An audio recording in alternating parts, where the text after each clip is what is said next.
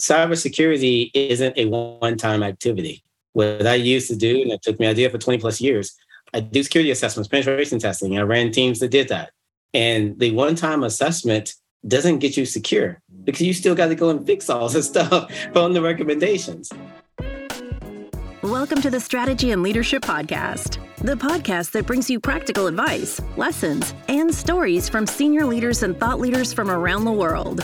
The Strategy and Leadership Podcast is brought to you by SME Strategy, working with organizations around the world to create and implement their strategic plans. To learn more, visit SMEstrategy.net. And now, your host, Anthony Taylor. Hey there, folks. Welcome to today's episode of the Strategy and Leadership Podcast. Today, I'm joined by Corey White, who is the CEO, Chief Experience Officer at Cyvatar. Corey, how are you today? I'm fantastic. How are you, Anthony? I'm awesome, sir. As I mentioned, my eyes are a little sleepy, but I'm super excited. Your background is keeping me awake with the light strobes. Uh, but no, I'm excited to chat. Cybersecurity is one of those huge, important things that not a lot of people are talking about. And so I'm really grateful that I get to chat with you today. So why don't you tell our listeners a little bit about Cyvatar and about your background, and then we'll go from there. Okay. All right. Yep, for sure. So I um it's interesting being in cybersecurity for 27 years now. I was at uh, South by Southwest, I was speaking there back in the, in the spring, and everybody was talking about Web three, and I was like, okay, all right. Then it hit me like a ton of bricks. I was like, I was here when Web one came out in in '95, right? That was when I first started working, but the thing about it is I didn't learn about Web 1 in, in college. I, I, learned about it outside of college. I had to continuously learn. And, and so now I'm still in that mindset. That I have to continually learn. And so when you think about cybersecurity, cybersecurity absolutely has evolved over the last you know 27 years right? It started from just doing basic penetration testing and assessments all the way to where you know i am now with this particular company. We're focused on how can we prevent things first? What can we do to be preventative? And it's the equivalent of saying hey i so i want to secure my house. Every time i go in and out i'm to close and lock the door. And but in cybersecurity we don't have that mindset of let's close and lock the door. We have a mindset of only detecting and responding. So I had to build a company to change that and evolve to what people actually needed, especially targeting small to medium sized businesses. Hmm. So you mentioned Web 1 and mm-hmm. the original internet. How has cybersecurity evolved from Web 1 to Web 3 and, and to where we are right now? it's it's a few things. I'll give you a couple answers. Number one, there's this thing called attack surface. And and basically, uh, again, I use house as an analogy. We all can relate to that. Think about your home. If you got one door, much easier to, to secure. If you got 20 doors and windows, it's a lot to secure. Same thing. So with Web 1, yeah, there wasn't that much, right? And we had the mindset, there was no cloud. So you had the mindset of, okay, I have one I call them ingress egress points into the company, and I put a firewall right there, do that firewall right, and then we're good. now we have remote systems. You have the cloud. You have your your internal and external environments, um, remote laptops, everything else. All these different things. You know, SaaS applications in the cloud. You have to you got to secure it. Now you, you take even you know some of the Web three components and put on top of that with NFTs and crypto wallets, all that in, in place as well. There's a lot you have to secure. But here's the other answer. People will come coming to me saying, Corey, we need Web three security. You take uh, any one of these, you know, one of the big ones I talked about this in one of my talks, big Bored Ape hack where they'd gotten in and and gotten access to a bunch of NFTs and they was still still data. Um, and and so as a result of that, here's the deal: it was a phishing attack. It's a phishing attack. Somebody clicked on a link, got malware downloaded, and then they keylogged their their password and got access to their wallet, and that was it. It's a Web one hack. Okay, that, that is not a sophisticated Web three something that nobody could ever figure out type of hack. The majority of hacks, Anthony, are really basic, what I call drive-by hacks. Okay, I'll tell you what I mean by that. If I'm driving down the street, say I'm a criminal, and I look at your house, and your house, your garage door's up, I can see all the nice cars and everything else you got in there, and your side gate's cracked But everybody else in the neighborhood, their garage door's down. You know, I can't see anything. Looks like the gates closed, everything else. When it gets dark, whose house am I targeting? And so that's the same thing in cybersecurity. If you're the low hanging fruit, which small, most small medium businesses are, then you're going to get targeted. And that's how most hacks happen. The second type of hack is what I call a nation state hack. A nation state hack means that there's a another country or a, a threat actor that is experienced coming after you for a specific target they're most likely going to get in. They're most likely going to get in one way or another by any means necessary. They're going to keep coming. But that is the minority of these hacks. Most of them are somebody scan the internet, realize you're vulnerable, and attack you like a drive-by hack. Yeah, I think that's really interesting. And and the reason again bringing it up is, you know, when we do our strategic planning process, we always do a risk register. And in the past, you know, I've been doing this 10 years, and over the past couple of years, cyber attack, cyber attack, cyber attack comes up. But I don't think people really they don't know what they don't know. They're like, ah, it's probably not going to happen. Well, yes, it's probably not going to happen, but that's exactly why you have systems to make sure that it's like, okay, you know, you got the fence up, you got the doors closed, you you know, you protect yourself in order to decrease the likelihood of it happening versus it's not going to happen because it's not likely. And the other thing that I find interesting about what you explained, like the difference between the drive-by and the nation state, is that there are people who want to hack you and they will hack you. But then there's people who are bored and will hack you because they can. And I think that's what's so sneaky about this type of environment is that you're kind of you're open open season to pretty much anybody out there, especially small and medium sized businesses that have good upside, but you know, uh, easy to get in. Thoughts on that? Yeah, yeah, 100%. So let me throw this at you and I want you to, to, to digest it.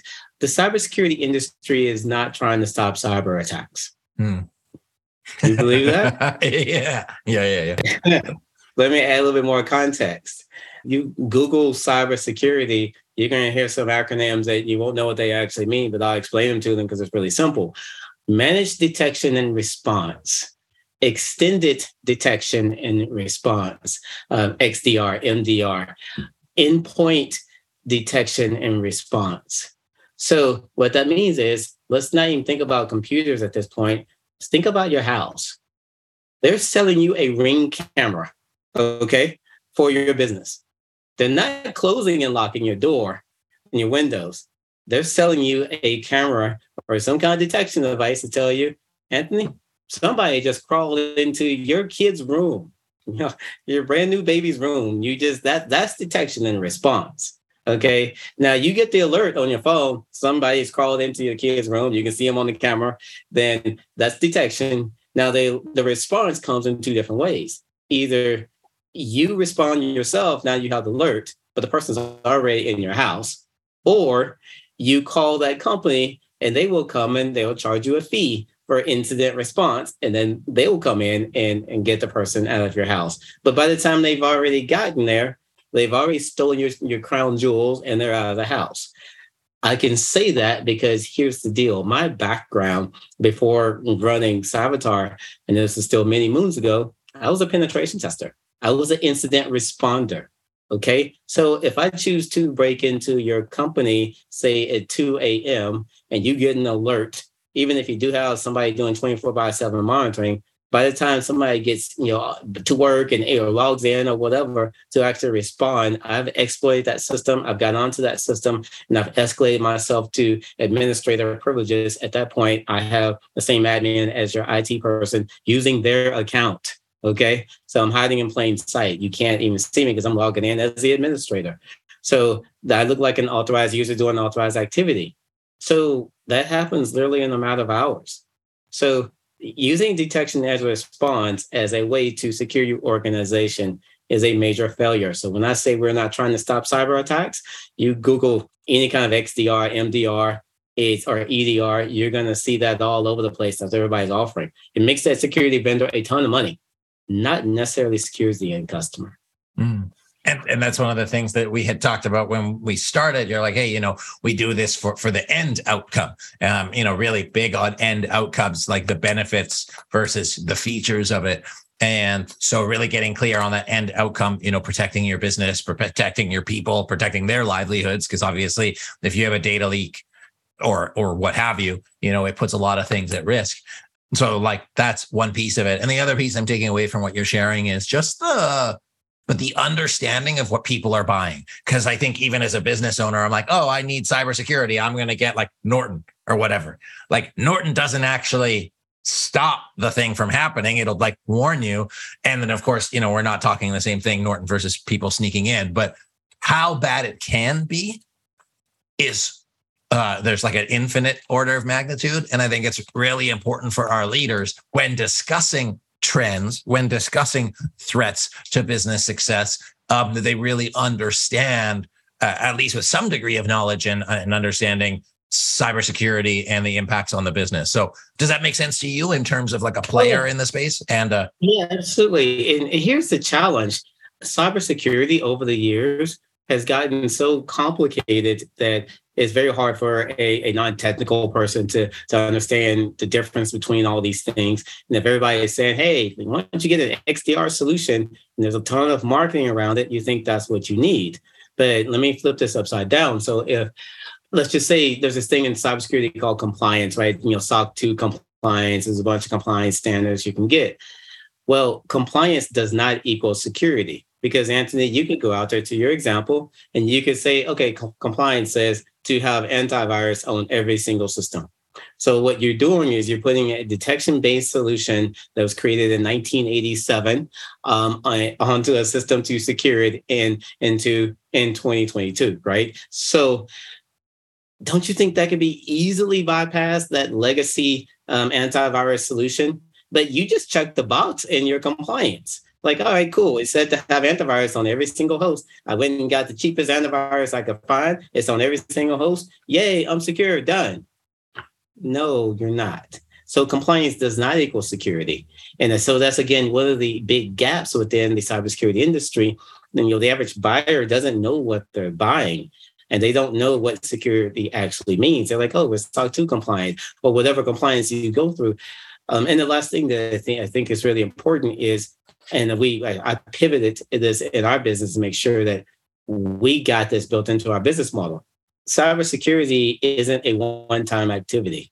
What I used to do, and it took me idea for 20 plus years, I do security assessments, penetration testing. I ran teams that did that. And the one-time assessment doesn't get you secure because you still got to go and fix all this stuff from the recommendations. And then on top of it, today things move way faster than they did back in the day when security assessments and penetration testing was popular.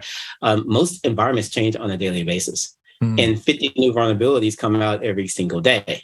So if you did a security assessment and you spent like $100,000 on it, whatever you spent, that is obsolete the next day. Okay. And then let alone the fact that you haven't fixed all the recommendations from that, cybersecurity has to be continuous. Just like the hackers, are, they aren't saying, I'm going to hack you on the first Wednesday of every month or whatever. And we had this concept of patching once a month. Okay, well, cool. If our patching, we apply patches right before the day before or the day uh, before, and the next day they the hackers hack, then okay, great. But the hackers are trying to hack you every two seconds. Okay. If you're sitting on the internet, somebody is scanning you for vulnerabilities every two seconds. So you need continuous cybersecurity. It's the only way to do it. Got that. So, just uh, as we finish up on thinking about cybersecurity, and I want to ask you a little bit about your your you know your CEO experience. What should management teams be thinking of, or what sh- conversations do management teams need to be having with themselves in order to just stay protected? Like assuming maybe they don't have a full time uh, CTO, you know, what do they need to think about in order to make sure that they're uh, not just protected, but you know, well, safe, I guess is the right word. But yeah, yeah, absolutely, great question. Um, I think it's really simple. I'll boil it down into one word: outcomes. Get an outcome, because if if you if somebody in your organization say we need to buy this security product, okay, there's a thing in cybersecurity called people, process, and technology Okay. So if you buy the best technology, meaning I buy the best AI cloud manageable door lock I can get for my house, you know, from Home Depot, and I take it home, put it on my kitchen counter. Did I secure my house? No, I just bought a door lock. So even if you buy the best cybersecurity product and you don't have anybody to implement it and then maintain it that, that knows how to implement it, then you're not going to get any value out of it. So if somebody tries to sell you something, understanding what outcome we're getting from it. They say, oh, you need a security assessment. What's the outcome? A list of vulnerabilities. Well, you have a list of vulnerabilities. Who's going to fix those vulnerabilities and maintain it? If you don't have anybody, there's no outcome. Okay. If you just buy a product and nobody knows how to implement and manage and maintain it, there's still no outcome. You need people, process, and technology that is tied to an outcome. That's the only way you get any kind of value from from cybersecurity. So that's the mindset that they have to be in. Awesome. I love that. It's so simple and just a way for teams to say, hey, what are we trying to do here? And is what we're doing from a people process and technology product. Uh, how are they actually going to move that forward? Yeah, people process and technology. Yeah. Technology. Thank you. So let me ask you, as a as a CEO in this space, what's it been like growing this business? Especially you know in California. You know, how, what's your experience been? What's some learnings that you've taken away as a leader? I, I think I can summarize it in a slide that I think everybody's seen. The what success looks like. Uh, if you Google that, you'll see it. You know, we all think it's a straight line. Like in your mind, like you want it to be a straight line, right? Oh, we're gonna be here overnight success and gonna be straight up and to the right, right? And for me, I'm an optimistic person, so I'm always thinking that way as well. Well, I'm here to tell you it, it is that squiggly line all day long. It is that squiggly line. So come into being a cybersecurity startup or even just a regular startup or a tech you know, founder, whatever it is, expecting the squiggly line. Don't try to create the squiggly line. to expect it's going to be some curveballs thrown at you, but you're going to learn from those those challenges, those mistakes. I mean, I think one of the biggest curveballs a lot of people are dealing with right now is is this economy. Yeah, the economy changing, and not a lot of folks saw that coming, and there's a lot of crazy spending and growth happening. Then here's that squiggly line resetting everything, but it's resetting it for a reason. You got to get through that. And so I know even our business, you know, we made some changes to the business as we needed to. Uh, painful. It was really hard, but it's it's what you have to expect, especially coming in as as a CEO and and your your team. They they expect you to do the right thing for the business. So hard decisions, but you got to come in expecting it. That that squiggly line is true. that's for sure. Absolutely, and I think that's a really great uh, reminder to all of our leaders out here because you know in the past three years or two years or one year or six months or whatever is that it's been uncertain. It's been kind of crazy and that you're not alone in going through that. And i think it's really easy to see other especially if you're surrounded by ceos or founders and they say oh yeah everything's going great or oh yeah i've had a bunch of growth and oh yeah like all according to plan well, they're probably full of shit to some degree. I mean, so that they can actually say, hey, you know, yeah, there has been challenges. It hasn't been as ideal as I want, and and just adapting to it. So kudos to you, Corey, for adapting. What is a practice that you put in place as a CEO to support you in those tough times? Is it you have a personal practice, you have a business practice, you have a people practice that supports you in in managing those uh, squiggly lines, the high highs, the low lows? uh, I'll give you two. I'll give you a personal one and a business one. The the personal one is, and I started this about uh, probably eight years ago, and I wouldn't even still say I'm good at it, but it, it helps. Uh, is meditation. Meditation. Whenever I can clear my mind and separate from just thinking about the problem, um, meditating, and also getting enough sleep. like when you sleep and you wake up, your mind's clear and saying it's somebody has been staying up with, with, with a baby. Um, so I get it. I had twin daughters, so I, I, get that as well. But at the end of the day, getting enough sleep and meditating, clearing your mind, you'd be amazed at how quickly your mind can actually solve, you know, some of these problems that, that you have. The other piece is telling the truth. I have this concept of of uh, radical transparency, and you obviously can't tell everybody in the team everything. But at the end of the day, as much as you possibly can tell them um, and share with with the team, then then do that. That's mm-hmm. one of the mm-hmm. things that you know I've been doing with our team, especially the last few weeks, is just you know opening up and here's where we are, here's where we're at, here's what we got to do. At least for me in my mindset, the way my mind works, you tell me where we are, what the problem is, what the plan is to fix it, then I'm good. I can go and march in that direction. But if I got nothing, then I'm wondering. Um, I just it's it, it, I can't execute that way. So that's how I think, and I think that's how most people think, and and it's a respect thing too as well. Yeah. And I think it's just really, again, going to the, the conversation about cybersecurity is if you're not honest about your situation, you're not honest about your vulnerabilities, there's no way you're going to be able to solve it. So sugarcoating it doesn't make it easy. It just makes it even more frustrating when something bad happens. So being prepared, being open, being honest about what's going on and and managing that that squiggly line. The the meme I thought you were gonna talk about was the guy who's on fire and he's like, this is fine. Uh, the other thing that I thought about, and just as we finish up, is if you've ever seen the show New Girl, where Cece and Schmidt try to protect their house, and there's like 28 points of egress. So be aware in your organization, in your company, that there, there's a lot of places for potential vulnerabilities to come through. It's not always through the front door. It could be through a meme that somebody opened in their email. But uh, yeah. I digress there. Corey, what is something that you want to leave our listeners with, and where can they learn more about Cyvatar, and where can they connect with you and uh, be more secure? Yeah, yeah, absolutely. I'll leave everybody with the, just the fact that I want the cybersecurity community to to help more, and and that's why I think challenging them back on what outcomes do you provide, how do you measure those outcomes is absolutely critical obviously that's one of the things that we do here at Cyvatar. It's not about the technical mumbo jumbo of, of what products you're using or how you're doing it. It's a, it's about you actually being secure. So we've built a business around that. Uh, you can find us at cyvatar.ai or hit me up on LinkedIn if you have any questions or comments. But we are here to actually change the way the world does cybersecurity because the, the mindset needs to be about getting to outcomes faster. So we built a the easiest, most most cost effective way to actually be secure and get to that outcome.